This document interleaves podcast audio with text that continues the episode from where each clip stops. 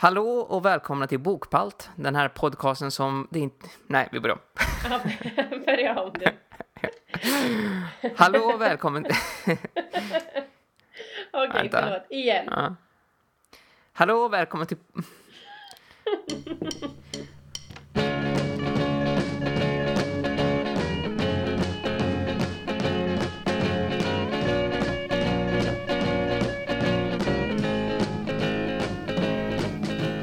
Hallå allihopa och välkommen till Bokpalt, podcasten som vägrar att dö.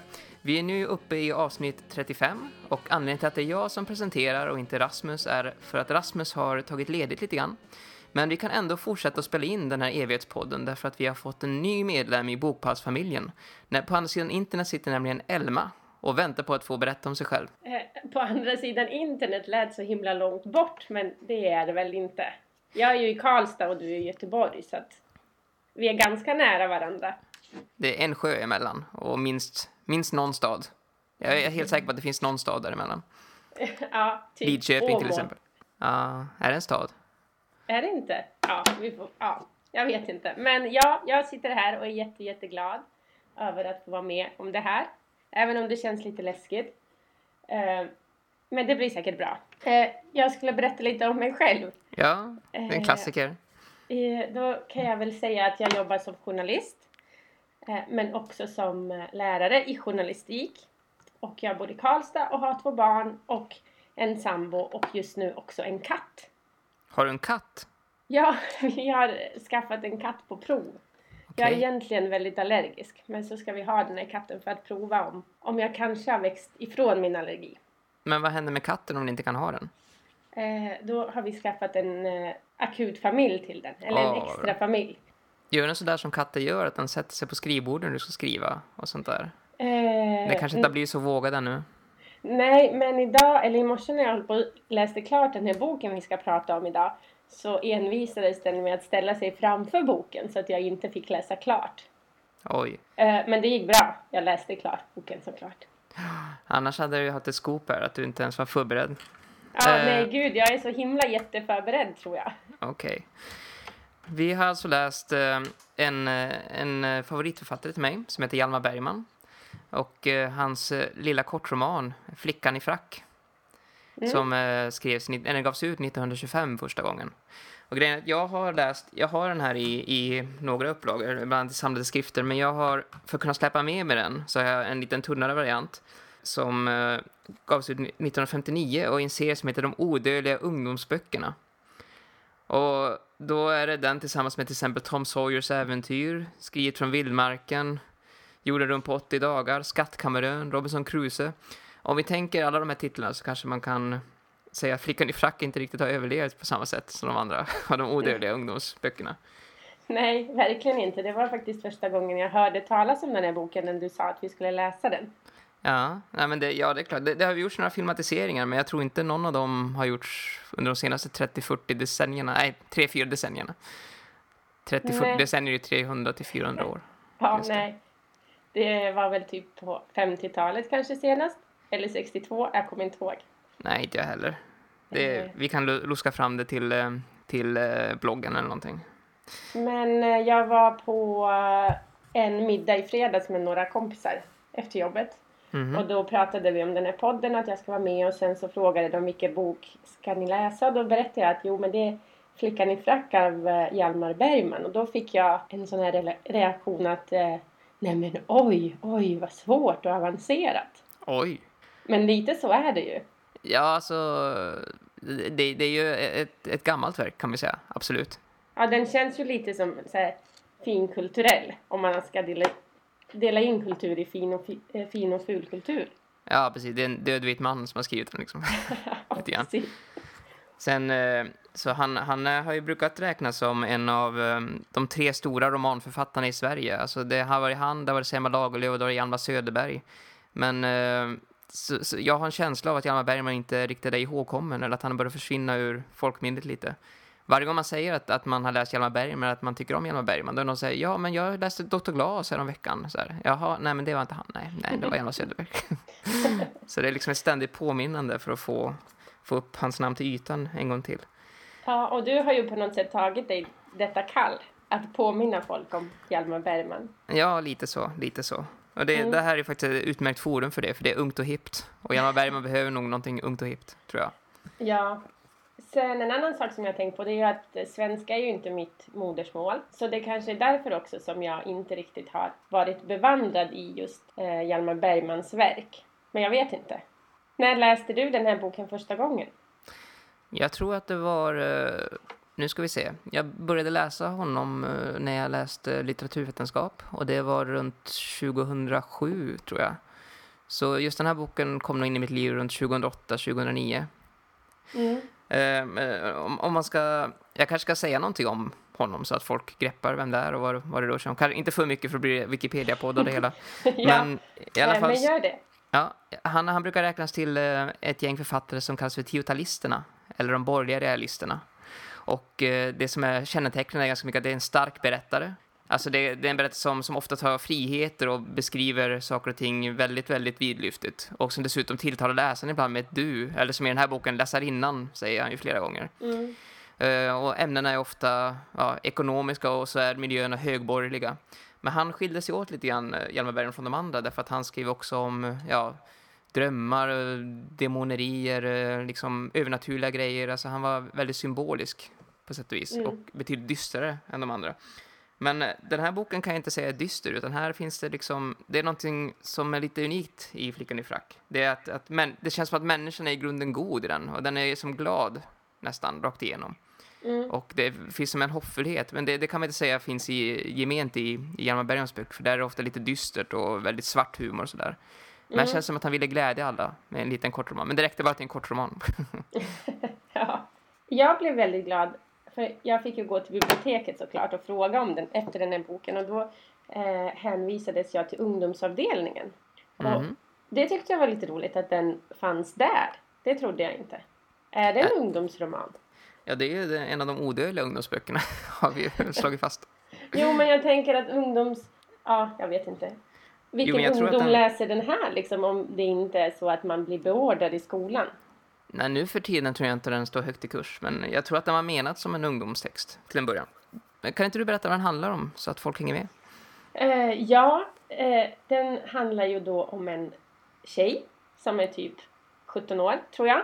Eller, eh, och hon eh, vill jättegärna gå på en sommarbal. Men så har hon inga kläder. Eh, det här är ju alltså hur jag har fattat den här boken. Men du har fattat rätt. Eh, men hon har inga kläder och så ber hon om att få köpa en klänning. Eh, alltså ber sin pappa om pengar till det här. Men, men hon får ju absolut inte det för att eh, alla pengarna ha, har gått åt till hennes brors frack. Som han ska ha på den här balen. Studentfrack antar jag. Mm. Och sen så är hon påhittig och så kommer hon på då att ja men då får väl jag ta den här fracken för att alla mina typ sparpengar och all, alla mina fickpengar har ändå gått åt till att köpa kläder till min bror. Eh, så då sätter hon på sig den här fracken och sen så går hon på balen och så blir det såklart skandal.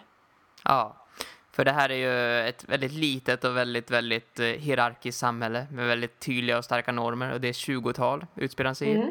För han nämner ju första världskriget där i, och det var ju 1914-1918 så jag antar att det är Mm. någonstans på 20-talet utspelar sig. Mm. Och folk blir ju som, som, alltså hela tillvaron slås i spillror att här är någon, en person som har brytit klädnormerna, som har tagit på sig manskläder. Mm. Ja, och eh, hennes eh, unga fiancé, hennes fästman, han... Ja, eh, men det är ganska oklart om de är kära i varandra eller inte. Ganska långt in i boken tycker jag. Ja, det är det ju. Det, det ställs på sin spets under balen och efter balen att Ja. det kanske är någonting på gång. Men eh, en anledning till att hon gör det här, det är ju till dels eh, för att han har sagt att hon är osmaklig och ful. Och han har inte menat det, utan han trodde de skojade med varandra lite jargongaktigt. Och det blir ju Mm. så, då, då kan man ana att nej, hon kanske känner lite mer för honom än, än, vad, man, Mm. än vad som står rakt ut så. Men sen går de ju också på de här romantiska promenaderna. Ja. Och, så att där, där får man också lite känsla av att det här är nog inte bara två kompisar som drömmer om framtiden. Nej, precis. Det känns som att den här är lite grann en, en, en, en spark mot, mot normer och värderingar. Alltså allt för hårda normer och värderingar. Ja, verkligen. Så upplevde jag det också. också att det var ju väldigt, eh, om man tänker på när boken kom och vilken tid han försöker skildra så var det ju väldigt både starkt och modigt att sätta den här eh, unga tjejen i fokus som Mm. normbrytare. Absolut. Vi- Visst kan man bli trött lite grann på att, att många kapitlen börjar med typ ja, som typiskt är för tjejer, eller så här är ju killar Ja. ofta. Men eh, det, är, det är ganska oskyldigt och det är ändå det finns liksom en god mening bakom alltihop. Alltså det, det är som ingen som, som ställs över andra utan han, han beskriver bara hur värderingarna ser ut och sen så säger han också att vissa är, eh, tycker det är orättvist, som till exempel Katja Kock då, som tjejen heter, Mm. som tycker att det, det är dumt att hon ska chikaneras för att hon har fötts till flicka. För det Mm. kan ju inte hon hjälpa och bla bla bla. Liksom det, det är liksom det är, en, eh, det är inte en fullt genom, genusmedveten bok, men det är en ganska så genusmedveten bok för att vara 20-tal och skriven av en vit man. Mm. Ja. Eh, men sen tänker jag lite på när jag har googlat Hjalmar Ja, eh, så läste jag någonstans att han hade väldigt mycket förkärlek för unga pojkar. ja det hade han.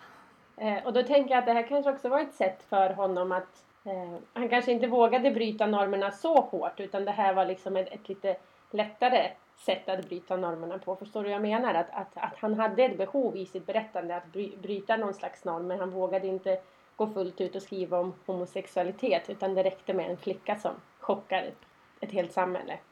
Jag tror att det är en väldigt smart eh, tanke av dig. För eh, ja, han, han har ju på något sätt, till exempel så har han ju skrivit om, eh, nu, nu, får jag, nu står det still i huvudet, men han, han brukar i alla fall eh, till exempel skriva om sig själv så att han är en, till exempel en kvinna, eller att, han, att en, det är en kvinna i romanen som får ta hans roll Mm. och som kanske blir kär i någon opassande person, kanske blir kär i sin dotters fästman. Det hände i Chefen för Ingeborg till exempel. Mm. Och då är det på något sätt att det är, det är ju en vilja om att bryta normerna men ändå inte kunna göra det. Att vilja gå ifrån eh, samhällsmönster och familjemönster. Så det är väl det han önskar, att han ville kunna avslöja att han var homosexuell och leva i enlighet med sin sexuella läggning. Men han levde ju ett skenäktenskap och han, Mm. det tog ju koll på honom till slut. Han flydde ju till Berlin och knarkade och söp ihjäl sig för att han inte pallade helt enkelt. Mm. Nej, men det är en, fin, nu låter det väldigt dystert, men det är en fin liten berättelse. Han har skrivit betydligt mörkare berättelser. Det här är ju eh, en midsommarkomedi, eller midsommarkärlekskomedi på något sätt. Mm. Eh, jag tyckte att det var ganska svårt att hänga med. Inte kanske så mycket i själva berättelsen utan i språket. Eh, jag är ju inte så van den här typen av språk. Typ Nej. gammelsvenska.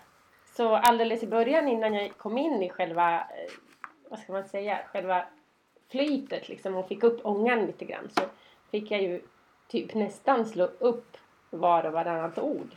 Ja. Nej, men jag kan tänka, för han berättaren, alltså personen som, som beskriver vad som händer, han Mm. försöker ju vara väldigt högtravande också och tala nästan överformellt. Det blir lite, lite byråkratispråk över honom på sätt och vis. Mm. Men det, det är ju liksom en komisk effekt, men det är ju också att massa ord som man kanske inte använder dagligen idag har försvunnit. Ja, nej, och, och, och så tänker jag också så här att, att det, om man skulle ta en ungdomsroman från idag, eh, Mm. Sandra Beijer till exempel, så skulle man ju man märker så tydligt att språket har förändrats men själva ämnena och teman som berör unga då och nu är egentligen samma. Ja, har du något exempel? Ja, men just det här till exempel att vilja bryta upp med vuxenvärlden. Vilket är väldigt tydligt i hela den här boken. Dels att bryta mot normerna men också försöka hitta någon ny relation till sina föräldrar och alla de här vuxna som sätter normerna. Eh, och det gör vi ju, det gör man ju liksom fortfarande. Det har vi ju gjort genom alla tider. Så det har jag tänkt på. Men sen också det här att, ja men vem är jag och vad vill jag och vad, vad vill jag med mitt liv och hur, hur ska det se ut? Ska jag, som Katja hon eh, funderar ju i slutet på boken väldigt mycket om vad hon ska bli och vad hon, vad hon ska göra. Om det är husa eller om hon liksom ska läsa vidare och hur ska hon ha råd att läsa vidare. Hela det, den problematiken och den, de tankarna har ju unga idag också. Ja. Så det känns ju som att liksom, även om språket i boken känns lite dammigt så är temat högst aktuellt och kan typ appliceras på idag också. Lite dyster också, vi kommer ingen vart, eller? vi är Nej, kvar i samma skit hela tiden. Ja, fast det är det inte just det här att, att vara en människa på något sätt. Ja, Att man behöver liksom mogna i både sina tankar och sätt att se på omvärlden och förhålla sig till den omvärld man lever i. Och det kommer vi ju inte ifrån oavsett om vi lever liksom på 20-talet eller idag. nej, precis. Vem, vem tycker du får rätt till slut då? Är det, är det Katja eller är det samhället? Jag vet inte riktigt, det är en jättesvår fråga men jag kan bli ledsen över det här att man för att kunna passa in i samhället fortfarande idag men även då måste man ge upp en liten bit av sig själv. Mm. Och då är det värt det då. Liksom. Att, att när, för alla de här gamlingarna som är i boken och som liksom, rektorn är ju väldigt fi, fin i det att han, att han inte Ja men liksom han pratar mycket om det här om man inte får misslyckas som ung eller göra misstag som ung så när ska man göra det och, och, Mm. och så, så känns det ju lite som att när, när blir man så här tråkig vuxen som bara fogar sig? När i livet händer det liksom? Det kanske händer direkt efter någon förlovar sig. Vi, vi kör spoilervarning nu direkt då. ja, men alltså det, det känns ju som att hon till slut då ger upp men har hon något, har hon något val egentligen? Nej, det, även de som är eh, välvilliga mot henne och liksom försvarar henne, de tänker ja, jag tycker ändå du har gjort fel, men eh, man kan väl ändå låta, låta ett misstag vara, vara begått liksom, och så kan vi förlåta dig. Så här. Det är inte som att ja, nu måste vi tänka över vad vi gör för fel, utan det är bara hon som har felat. Mm. Det blir lite så. Men samtidigt så är det ju, det, det verkar som att det är från två håll, det är lite försiktigt så att ja, hon kanske var lite för extrem, men vi kanske var lite för hårda. Så vi, vi hastar långsamt, liksom. Mm. Fram till en, en värld där eh, man kanske kan ha på sig frack lite oftare om man är kvinna. Möjligen. Ja, och sen eh, tänkte jag på det här att, att hon, eh, hon chockade alla genom att bära frack. Men vad skulle man kunna likställa med, alltså vad skulle kunna vara liknande idag? Där man skulle kunna chocka ett helt samhälle. Det är ju inte fracken direkt liksom. Nej, nu så känns det som att kanske skulle det vara omvänt då, att en man går på en fest i bikini eller någonting. Nej, jag vet inte. Väldigt svårt att säga. Det är nog svårt att chockera med kläderna. Ja, men finns det något annan sorts beteende man skulle kunna göra på en fest liksom? Som skulle göra så att typ alla tappade hakan. Ja. Det känns ju inte som att, var går den gränsen liksom? Idag? Har, har du något förslag? Nej jag, nej, jag har inga förslag men jag funderade över det här att, att förr i tiden så behövdes det så himla lite för att typ alla skulle bli helt förfasade över. Mm. Eh, att, och hur såg, alltså just det här, hur såg samhället ut då egentligen när, man, när det räckte att en kvinna gick i byxor? Fanns det ingenting annat att bry sig om liksom? Nu fattar jag ju att det var, att det liksom var De, hade ing, de hade inte internet då liksom. Nej, de hade inte internet och de, de hade liksom inte... Ja men, det kanske var mycket enklare att leva för, tänker jag. Jag fattar, och svårare. Ehm, Ja. han, han skriver ju det i boken att det, det beror lite grann på vart man är. För Vadköping som det utspelar sig i, Mm. som är en slags synonym för, eh, för Örebro med omnejd, Bergslagen. Där så, det är en väldigt liten stad. Där Mm. eh, saker och ting verkligen blåses upp um, bortom alla rimliga proportioner. Så Stockholms flicka i frack hade kanske höjt på ögonbrynen, fått ögonbrynen att höjas i 15 minuter. Men där i Mm. Vadköping blir det som en grej som förändrar hela idéhistorien i bygden och att Mm. folk förfasar sig och man skvallrar sinsemellan och det går eh, man och hus för att sprida nyheten liksom. Så Mm. det, det är väl kanske det också, att det provinsiella i små orter så har sånt där en tendens att, att bli uppförstorat. Men i Stockholm är man å andra sidan osynlig och det är inte kul heller. Och den problematiken kanske finns fortfarande idag, tänker jag. Att i småstäderna så är det himla mycket lättare att chocka fortfarande oavsett var den är, alltså var i chockeffekten ligger. Jag funderar lite grann på det här med småstadens lov som man ju ändå sjunger. Eh, Mm. För jag har ju testat på båda delarna nu. Jag har ju bott i Kiruna större delen av mitt liv. Sen har jag varit i Karlstad som är lite mellantinget och så har jag varit i Göteborg som i svenska mått i alla fall är en ganska stor stad. Mm. Jag vet inte riktigt vad jag föredrar. Där, det känns som när man är i Kiruna att, att, eh, att man måste verkligen tänka på hur man går och liksom inte kolla för mycket åt sidorna för man är liksom betraktad. Men eh, här, här är det snarare så att ifall man stannar hemma ett tag och inte orkar gå ut och man sitter framför tvn, då börjar man tänka, finns jag? finns jag överhuvudtaget? Ja. Vad gillar du? Gillar du att vara osynlig eller i centrum? Jag gillar väldigt mycket att vara osynlig. Jag är inte så mycket för centrum. Men jag har ju aldrig testat på att, att eh, bo och leva i en liten stad. Eh, jag har ju bara bott i Karlstad och i Uppsala. Jag tycker inte att det är någon jättestor skillnad mellan Karlstad och Uppsala. Just det här att bli sedd. Eh, men sen om man tänker på liksom, vi har ju bott i förort och liksom centrum skulle man ju också kunna dra någon slags parallell att i den förort man bor vet alla ändå vad man gör eller vems barn man är och vad man håller på med på helgerna. Om, man tänk, om jag Mm. tänker tillbaka till min tonårstid så fanns det ju ändå liksom där skulle det vara ganska lätt att chocka. Absolut. Jag känner lite grann det här, jag tycker om tanken att man ska få börja om. Alltså Mm. det, det är en mänsklig rättighet att misslyckas, på sätt och vis, tycker jag. Och eh, I Kiruna kan man inte göra det, för då är man ju känd som, där är den där killen som skett på sig på Majas fest, typ så här, någonting. Mm. Men här i en större stad, så jag har aldrig gjort det, jag har aldrig skitit på mig på en fest. Men eh, här, här är det mer så att man, eh, att, eh, att ifall något sånt skulle inträffa och man känner att man vill byta spår i livet, då behöver man kanske bara söka sig till lite andra människor eller i andra miljöer, alltså, för det finns ju den möjligheten i en större stad. Man kan mm. börja om. Men i, i Kiruna, ifall jag hamnar bland personer som jag växte upp med, då är jag ju plötsligt den där personen igen. Och det, mm. det är väl dokumenterat att man börjar bete sig på ett visst sätt beroende på hur folk har sett den. Alltså återigen mm. när jag är den där osäkra 16-åringen, mm. fast jag är över 30 nu och, och har hund. Och allting. Men, men handlar inte det egentligen om att när man kommer hem så blir man barn igen? Alltså att hela den här grejen att när man har flyttat hemifrån eh, och bytt stad och börjat om så har man liksom blivit vuxen på ett annat ställe. Eh, men när man åker hem så är det ändå hem till sin barndom på något sätt, eller ungdomsår. Ja, jag tror, inte, jag tror det är så att man vill ha fördelar med det. Men, mm. Eh, men nackdelarna kommer ju också där till. Man vill ju bli omhändertagen och man vill liksom kunna ligga i en säng till klockan sju på eftermiddagen och, och lära få mackor. Mm. För det kan jo, jag få hemma i Kiruna om jag vill. Jo men precis och jag kan känna så här, exakt samma känsla när jag åker hem till mina föräldrar med mina två barn. Att så fort jag kliver igenom den där dörren i Uppsala så är det som att jag liksom släpper allt ansvar och bara förväntar mig att få sova hur länge jag vill på morgonen och att mamma bara fixar grejer och pappa åker och handlar. Att jag liksom... Och dina barn blir helt förvirrade, de fattar inte vad som händer. ja, de blir helt förvirrade och, och, och det blir liksom som att jag, ja men jag går tillbaka till att vara typ 17 år. Och bråken typ handlar om samma sak och det här tjafset och irritationen och att man suckar åt grejer och så att man inte har kommit längre eftersom man själv inte fick bli vuxen där utan man flydde från det på ett sätt. Man blev vuxen på ett annat ställe. Och då när, man, när jag åker tillbaka till Karlstad så, och kliver igenom dörrarna här så blir jag helt plötsligt någon slags ansvarsfull för, full förälder. Liksom, som... Det måste bli sjukt förvirrande när dina föräldrar kommer hälsa på hos dig. Liksom. Ja, det blir jättekonstigt. men även då händer det att mamma liksom på något sätt tar över. Men det är härligt ändå. Ja, det är härligt. Ja, bara man själv slipper göra det när man blir äldre. Ja, men jag tror inte man slipper. Det är en deal man har med samhället på sätt och vis. Ja. Eh, jag funderade väldigt mycket kring den här eh, föräldrarollen eh, när jag läste boken. Mm. För att Katja gör ju också väldigt mycket upp med sin pappa i boken. Och det här att han i början inte tycker liksom att ja, ja, men jag orkar inte, jag har gått och lagt mig, jag ska inte åka och hämta henne liksom. Men mm. till slut tvingas han åka och hämta henne. Och så blir det ännu värre skandal på något sätt. Att han, att, att han också tappar ansiktet i samhällets ögon för att han inte har koll på sina barn.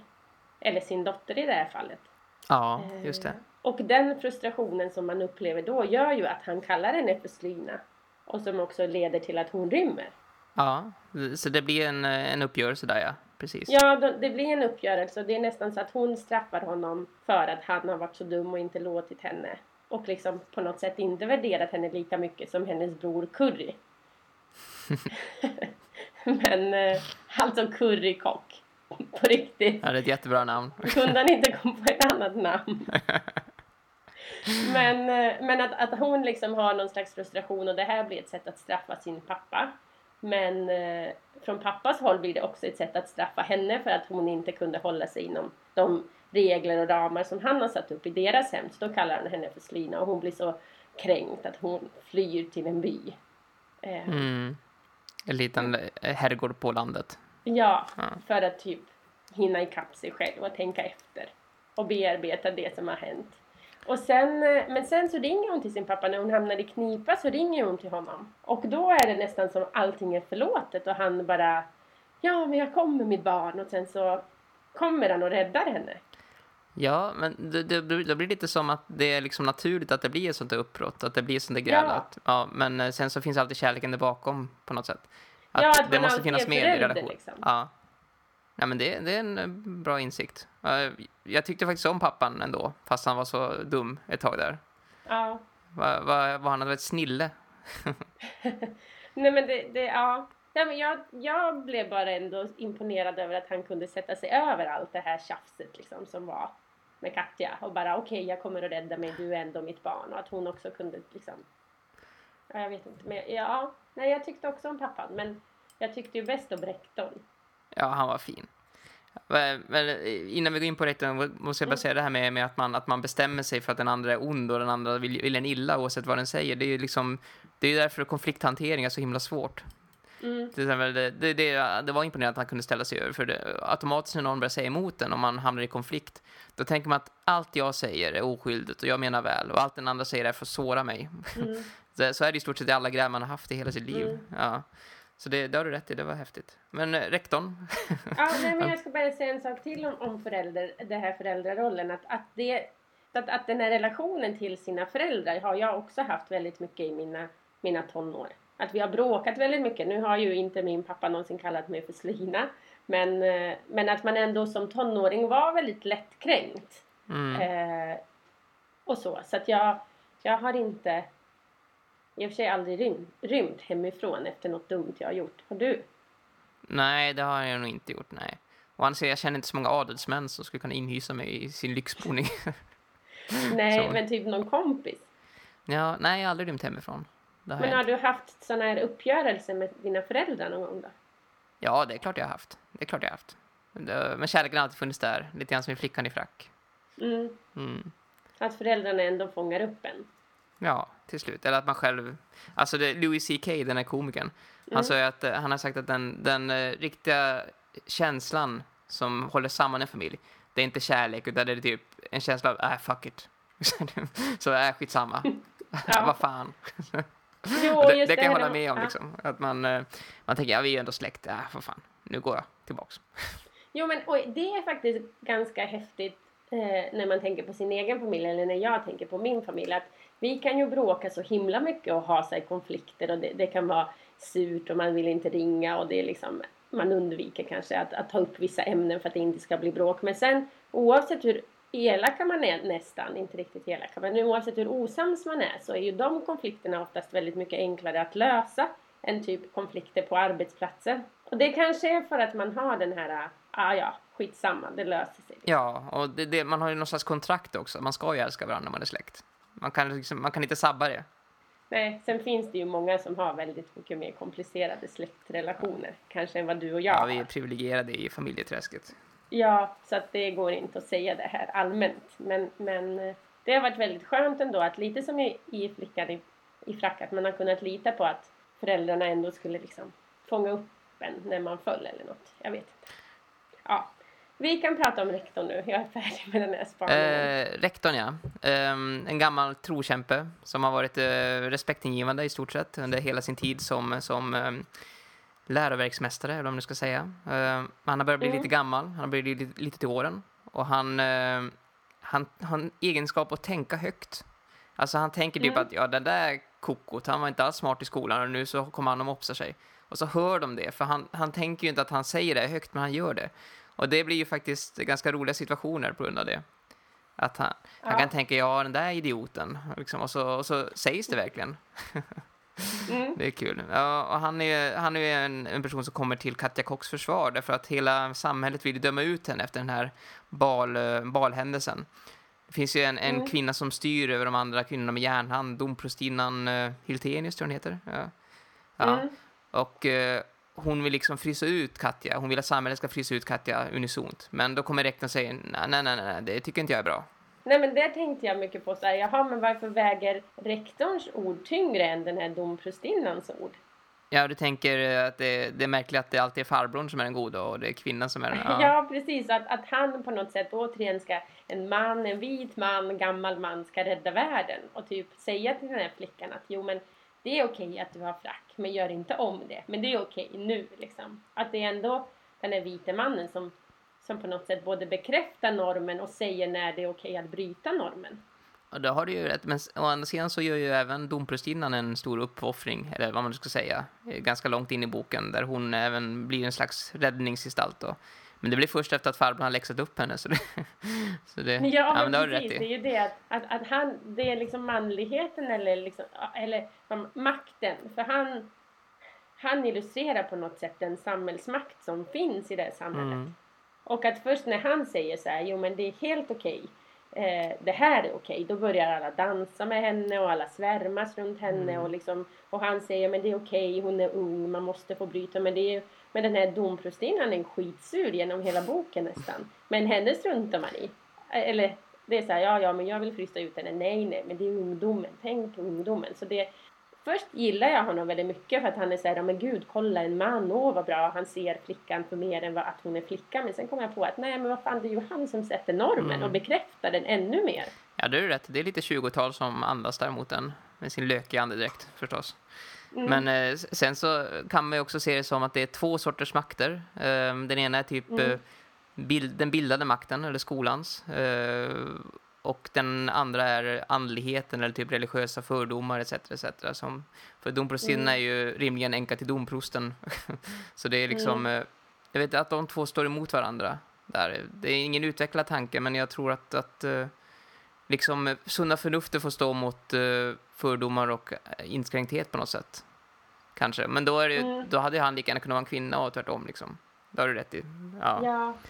Och det kanske är också så att, att det här är något uttryck för när makten började bli sekulariserad. Alltså att man också, jag vet inte nu, bara spånar jag fritt, men att, att någonstans just det här att, att, att kyrkans roll i, i förhållande till bildning och vetenskap, att det fanns en, en inbyggd makt i det som, som man försökte, eller han försökte illustrera, jag vet inte. Men Ja, men säkert. Det tror jag nog. Sen så tänkte jag mer. Uh något som är all, som allra charmigast med just domprostinnan och, och rektorn här, det är att eh, det här är ju en, en realistisk berättelse. Det finns som Mm. ingenting övernaturligt i det.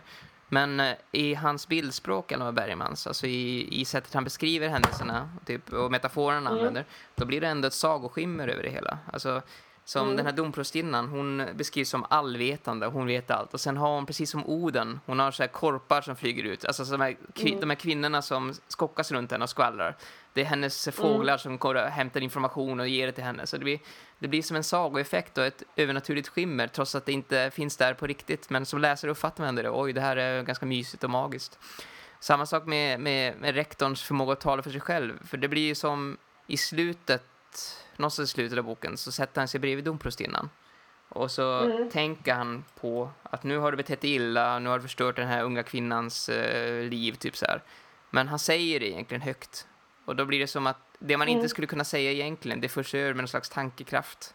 Eh, Det här är väldigt flummigt, men det, det blir ändå, det vill säga flera magiska inslag i en realistisk ram. Och det tycker jag är charmigt. Mm. Jo, för hon stelnar ju till. liksom. Ja, det också.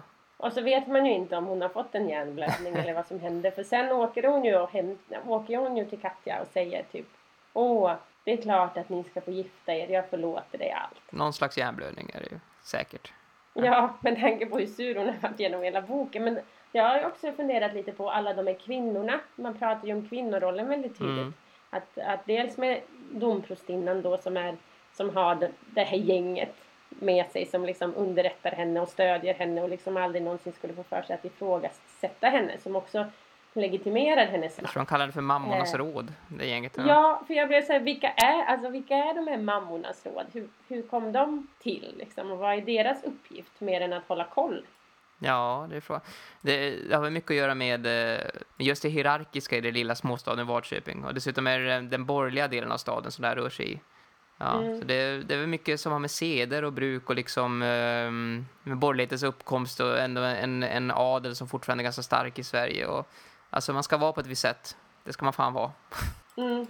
Men, eh, men sen finns ju också de här kvinnorna, de här bildade kvinnorna i den här lilla byn. Ja, Som, som också har någon slags liknande skimmer över sig. Att de är ja, men med den här läkaren Carolina, heter hon väl, i spetsen. magläkaren ja.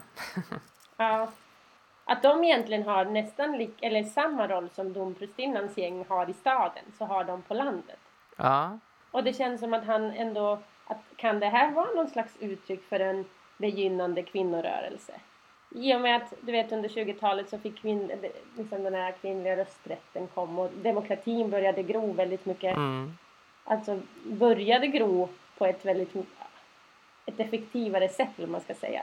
Så funderade jag lite på om inte det här skulle kunna vara ett, ett litet feministiskt inslag. Nej, men det tror jag absolut. De här tjejerna du pratar om i herrgården där, de säger också att de är liksom ut, de är så himla trötta på fördomarna att de känner sig liksom, eh, eller på att man ska vara på ett visst sätt och de känner sig alldeles kvävda av det. Och eh, de beskrivs ju verkligen som, eh, ja, som bildade personer. Liksom. Det, det är starka kvinnoroller, tycker jag. Ja.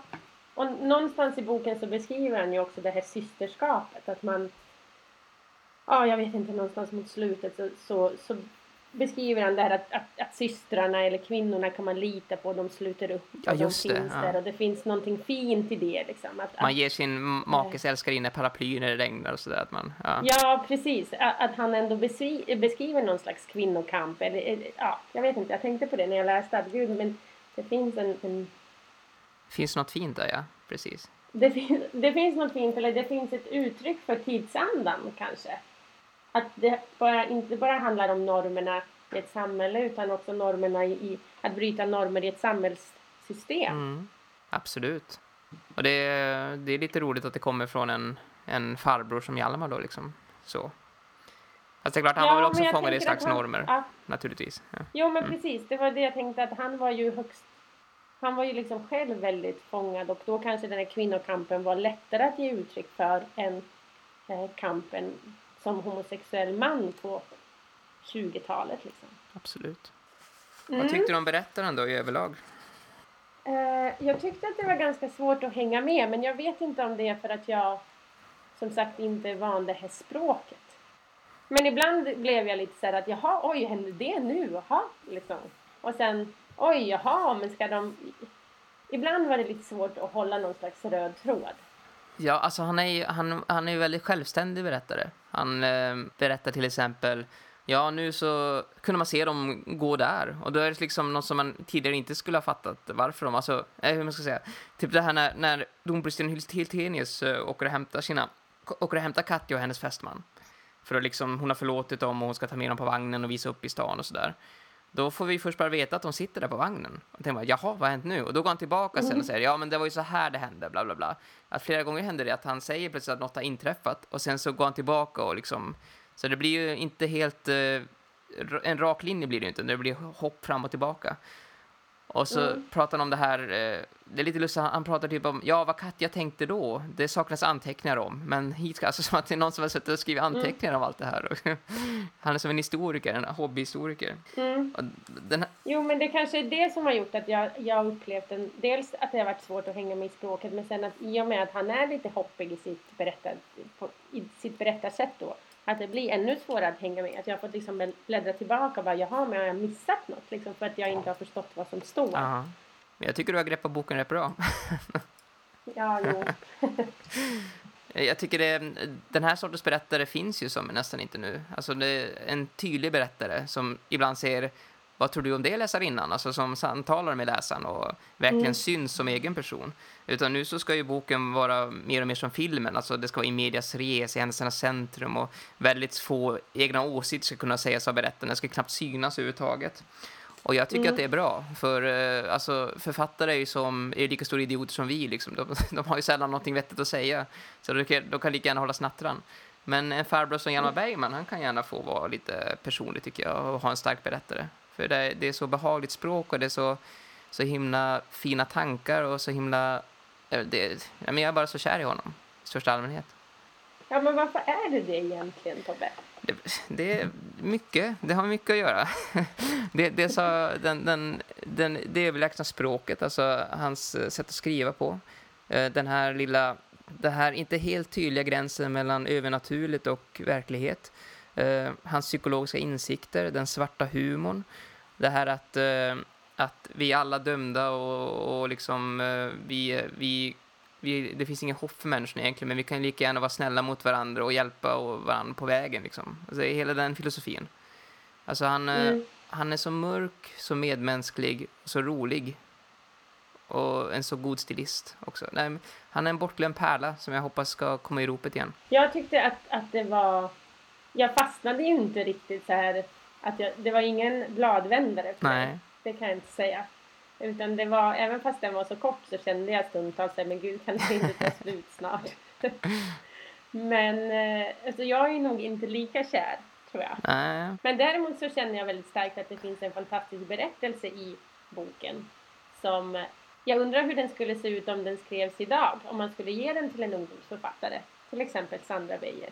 Ja, hur hon skulle skriva om den tänker du? Eller? Ja, precis hur hon skulle liksom ja, men vad hon skulle fastna i och hur hon skulle uttrycka eh, känslorna och de, de här uppbrotten som ändå sker genom hela berättelsen. Ja, jag tror jag innerligt kan säga att jag hoppas att det aldrig händer. Men uh, vi kanske kan läsa någonting mörkare av honom sen någon gång. Vi får se. Uh, ja, den här podden se. är evig, så vi kommer ha tid, helt enkelt. Ja, det kommer vi ja. ha. Men, uh, så att jag, jag är glad att jag läste den. Men jag vet inte om jag hade läst den om inte du hade sagt att vi skulle läsa den. okay. Nej, men det, det, är kul att, att någon annan har läst Jan Bergman nu i min sällskapskrets.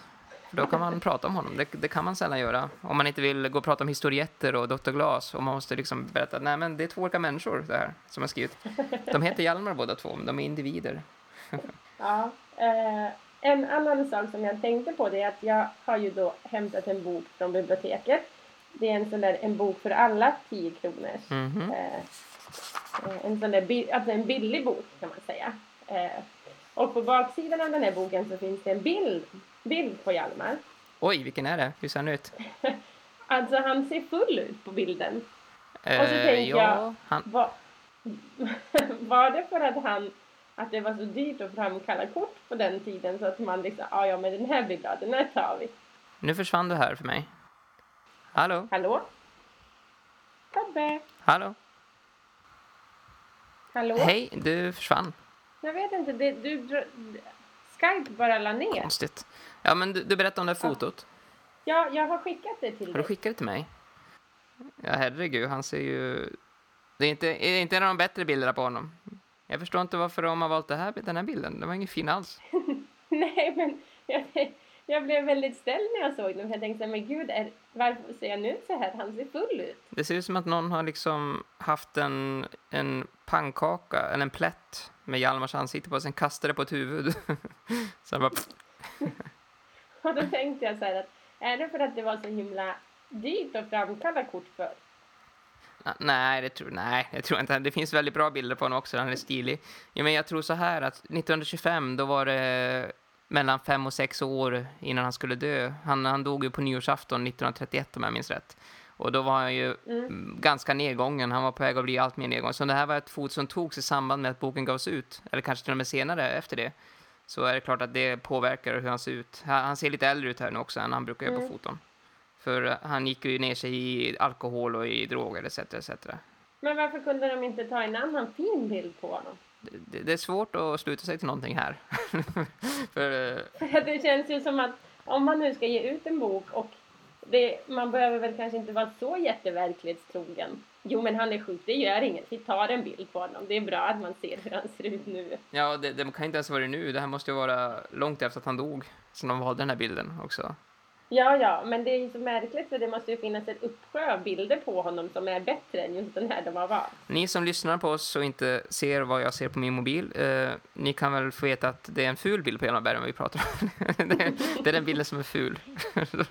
och det känns så hemskt att prata med en människa på detta sätt. Men eh, det var en, en sån där bubblarspaning jag hade när jag hämtade boken och var så pepp och så vände jag och så bara gud, men hur ser han ut? Ja, det hade varit svårt att höra om en nu leende författare och säga så. Det hade kunnat gå, åt pipan, rent juridiskt. Ja. ja, ja, nej, det hade vi inte kunnat säga. Jag vet inte om det är förtal och inte borde vara med i podden överhuvudtaget. Jag tror inte det kan vara. Nej. Det, vi säger att bilden är ful och jag säger att Hjalmar Bergman var ju stilig, en stilig karl. Ja. Så för det fotografen så kan bli kränkt. Möjligen. Mm. Men eh, du, vi har väl kommit till ett av poddens få fasta inslag. Eh, det vill säga där vi ska välja låtar. Och vi har faktiskt gjort om det här momentet lite grann. Kan inte du berätta hur vi har gjort om det? Jo, vi har skapat en spellista med flera låtar än två. Mm. Eh, och eh, då har vi fått associera fritt till temat då som boken behandlar. Eh, och eh, spellistan heter Flickan i frack och vi kan lägga ut den på vår eh, Facebook-sida. Det kan vi göra. Tidigare så har vi samlat alla låtar i en gemensam spellista. Men vi kanske kan döpa om den spellistan till eh, Bokpalt eh, avsnitt 0 till 34. Och så kan vi börja ha små spellistor nu. Ja. Eh, vad tror du för låtar? Du behöver inte säga alla, men kanske någon och hur du tänkte. Eh, jag måste plocka fram den här listan, för nu minns jag inte riktigt. Men jag tog eh, den här Rooftop av Sara Larsson. Vad är det för låt? Den spelas väldigt mycket nu. Det handlar ju om en eh, takfest. Aha. Bra, Eh, bra och story. då tänkte jag så här ja, jättebra, de är glada och det är liksom eh, unga och glada och dansar på, en, på ett tak. Eh, och då tänkte jag att, att det kanske är dagens bal. Ja. För jag funderade väldigt mycket kring det här att, att i början av boken så pratade de om att gud, ska vi ha en bal i juni? Gud, går det ens? Liksom. Och nu för tiden så är ju typ juni och juli de månader när man festar mest kanske. Föreställer jag mig som ungdom. Så där kanske, där kanske sederna förändras lite grann i alla fall. Vi super Ja, på andra månader nu kanske. än tidigare. Ja, precis. Och då tänkte jag att "Ah, ja, men det här är väl trevligt, en, en någon slags fest, fast inte då val. Mm. Så tänkte jag. Och sen eh, så valde jag den här Veronica Maggios 17 år. För att de är 17 år. Eh, så för att de är 17 år, men också lite den här uppgörelsen att, att vilja lämna den stad man har eh, levt och bott i och att man liksom har en komplicerad relation till den. Mm. Väldigt bra val, måste jag säga. Det är en bra lista. Eh, och sen så valde jag den här Hon har ett sätt. För att det känns som att hon har ett sätt den här Katja Kass.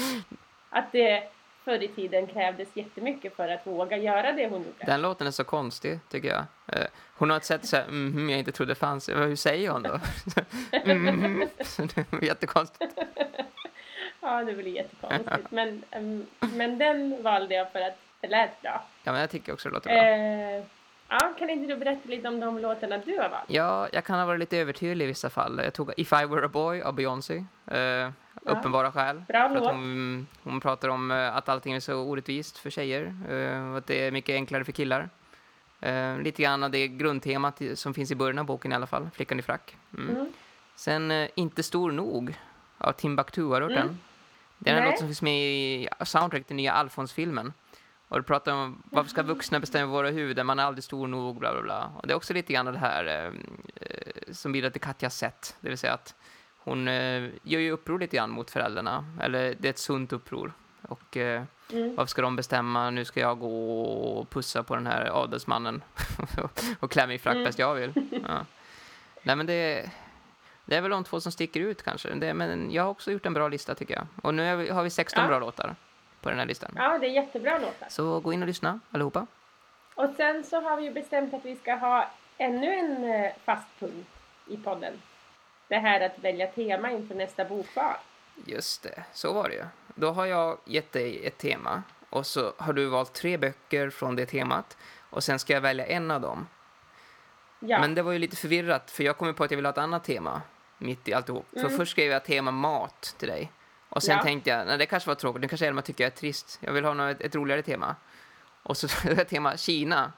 Men då har du redan hunnit välja en bok. Så, jag vet inte ja, vad du... jag hade ju redan börjat tänka på mat. Ja, Så att därför så tyckte jag att Kina blev lite svårt. Så temat är mat. Och jag- så tänker jag eftersom det här är en evighetspodd så hinner vi nog ta Kina ändå. ja, ja, det hinner vi. Så då ska du få välja på tre böcker. Mm, den första boken är eh, 10 lektioner i matlagning av Lotta Lundgren. Och det är ingen kokbok, men i den här boken så får man lära sig hur man lagar mat. Jaha, det låter som en kokbok tycker jag. Misstänksamt mycket Ja, en men det är, ja, jo, men det är mycket mer så här berättande och inte så mycket recept. Aha, en dålig kokbok. Det, ja, nej, men det är Lotta Lundgren och hon är lite en av mina favoriter just nu. Mm, hon är cool. Ja, så den, det är en bok. Eh, den andra, val nummer två, är Äta djur av eh, Jonathan Safran Foer. Precis. Eh, och det är för att ja, den handlar ju om köttindustrin och varför kött är så billigt Mm. och hur vi ska tänka. Men som jag fattar rätt så är det ingen faktabok utan det är liksom en friare berättad bok. Jag Jag inte. misstänker att det är en essä är- kanske av något slag. Eller, nej jag vet, ingen aning jag heller. Jag vet inte, men den, där är det liksom... Ja, när jag läste på baksidan så tyckte jag det lät intressant. Och tredje valet är Stalins kossor av Sofie Oksanen då. Och där handlar det om en tjej som heter Anna som har eh, ganska grava ätstörningar och väldigt komplicerad relation till mat. Mhm. I den här eller relationen till mat och sin, och sin kropp så försöker hon göra upp med det här skeva kvinnoidealet som finns. Samtidigt som hon då också försöker eh, förhålla sig till eh, sitt estniska ursprung. Oj, Eh, så att den här har jag inte heller läst, så jag vet inte så mycket mer än att den ska vara väldigt bra. Eh, så att det är lite tre olika sorters böcker du får välja på. Ja, ja det var det verkligen. Eh, en kokbok som inte är en kokbok. Eh, sen har vi någonting någonting av Jonathan Safran Foer och sen har vi den tredje som handlar om eh, estniskt arv och kor och matproblematik. Något sånt. Mm. Nej, men jag tror att jag tar Jonathan Safran Fowers eh, Äta djur. Det är det ekonomiska valet, för jag har den faktiskt hemma, men jag har inte läst den. Nej, okej. Så jag, jag fattar beslutet utifrån det då. Ja, det blir bra. Mm. Spännande, då läser vi den. Men han, han har väl skrivit fler böcker som har varit ganska uppmärksammade. Typ Otroligt högt och Väldigt nära, eller de hette. Ja, Har du läst precis. något av honom? Nej, jag har inte läst. Det här kommer bli min första bok av honom. Mm. Det gick alldeles utmärkt som invigningspodd, tycker jag. Ehm, jag minns faktiskt inte hur vi kom fram till att du skulle vara en, en medlem här. Det var ju efter mycket sprit. ja, ja, det var lite mycket sprit. ja. Men det var ju Eh. en helt lysande idé. Jag kommer inte ihåg vem som kommer än. Men eh, det kan vi ju låta vara Du, os... tror jag. Det var nog jag som kommer kanske. Du Men- frågade, kan inte du? Jag bara, ja, jo. Och sen när jag vaknade morgonen därpå tänkte jag att undrar om det där var på riktigt eller om det var fyllesnack. Men det var det inte. För nu pratar vi ju faktiskt i den här podden tillsammans. Precis, det var ju ett väldigt bra beslut i alla fall. Så jag är glad att jag kom med den idén. Och eh, det kommer bli fantastiska avsnitt framöver härnäst om kött alltså. Mm. Och eh, tills dess får vi säga tack och hej. Tack och hej.